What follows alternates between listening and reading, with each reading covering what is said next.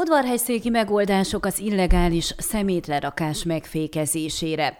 Ha nem is nagy rendszerességgel, de gondot okoz Parajdon, hogy egyesek nem szakszerűen válnak meg bútoroktól, építkezési törmelékektől, legtöbbször a természetben hagyva azt, tudtuk meg Nyágrus László polgármestertől. Mint mondta, ők abban reménykednek, hogy a Környezetvédelmi Minisztérium hamarosan lehetőséget biztosít pályázásra úgynevezett begyűjtő udvarok kialakítására. Nincs náluk helyi rendőrség, így azt nem vethetik be a helyzet javítása érdekében, ám munkatársaik nyitott szemmel járnak ez ügyben. Persze ez nem a legjobb megoldás, hiszen tetten kellene írni, és meg kellene bírságolni a szemetelőket.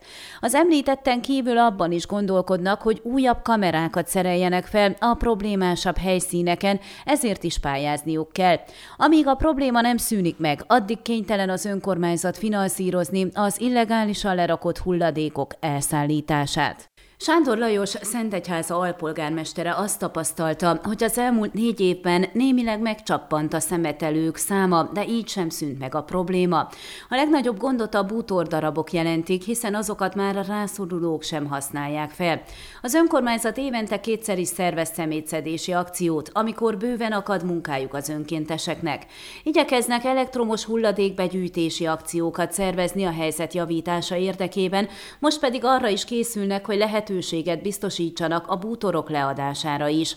Várják, hogy mielőbb beinduljon a Hargita megyei integrált hulladékgazdálkodási rendszer, hiszen náluk is van egy szelektív hulladékgyűjtő. Folyamatosan küzd az illegális lerakók felszámolásával a Székelykeresztúri önkormányzat, egyebek mellett ezért is alakították meg a helyi rendőrséget. Konc Hunor János helyi polgármester elmondta, az építkezési törmelékek természetbe vitelének visszaszorítása érdekében az Erdélye Hargita Kft. munkatársaival konzultálva ideiglenes lerakópontot hoztak létre az egykori Nagyküküllő Szövetkezet udvarán.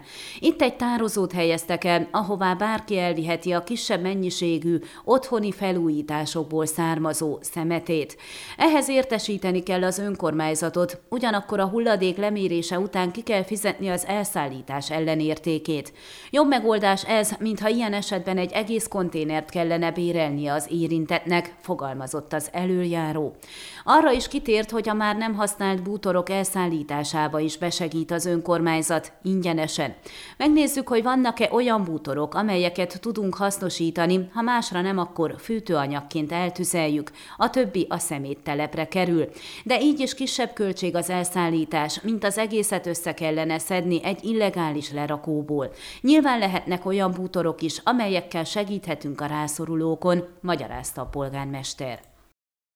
Ön a Székelyhon aktuális podcastjét hallgatta. Amennyiben nem akar lemaradni a régió életéről a jövőben sem, akkor iratkozzon fel a csatornára, vagy keresse podcast műsorainkat a székelyhon.pro portálon.